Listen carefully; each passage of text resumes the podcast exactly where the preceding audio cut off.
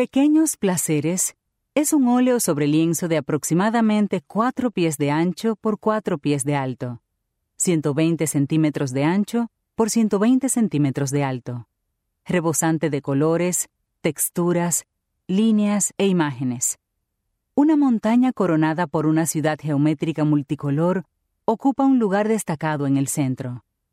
Más allá y por encima de ella hay otra montaña coronada por una ciudad de paredes azules. La parte izquierda de la pintura está llena de colores vivos. En la esquina superior izquierda, un sol rosa claro emana rayos rojos difusos. Abajo, mediante líneas curvas simplificadas y enérgicas, se manifiestan formas de caballos y jinetes que galopan alrededor de la montaña más lejana. En la esquina inferior izquierda, distintos colores vivos, como azul, amarillo, morado, naranja y crema, conforman un paisaje que tiene secciones cubiertas de manchas más oscuras en rojo vino, morado intenso, azul ultramarino y verde esmeralda. A la derecha de las montañas, los colores son en general más oscuros. Una fatídica nube negra se cierne sobre la ciudad alta de paredes azules, a la derecha del lienzo. Encima de la nube negra, flota una nube blanca bajo un cielo multicolor difuminado en tonos violeta, azul, verde, naranja y rojo. Bajo la nube negra, tempestuosas olas doradas agitan un barco rojo vermellón que sostiene tres largos remos negros.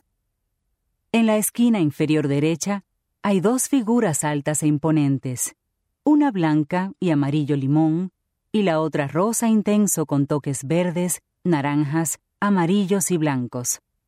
Ambas figuras están perfiladas en rojo, azul y verde.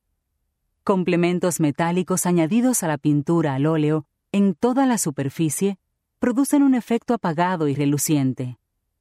Algunas secciones tienen mucha textura con pintura gruesa, pinceladas toscas o incluso una especie de efecto punteado. Los colores se difuminan, se mezclan y se disuelven por toda la superficie de esta obra.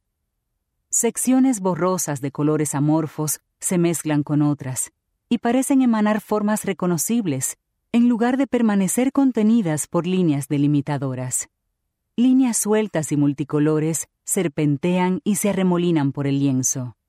Todo es vibrante y activo, como el efecto de un espectáculo pirotécnico fue pintado en junio de 1913, cuando Kandinsky aún se debatía entre la representación y la abstracción. Como lo explicó el siguiente año en la conferencia de Colonia, disolvía más o menos los objetos a fin de que no se los pudiera reconocer de golpe y para que por consiguiente el espectador pudiera experimentar poco a poco y una después de otra esas resonancias espirituales concomitantes.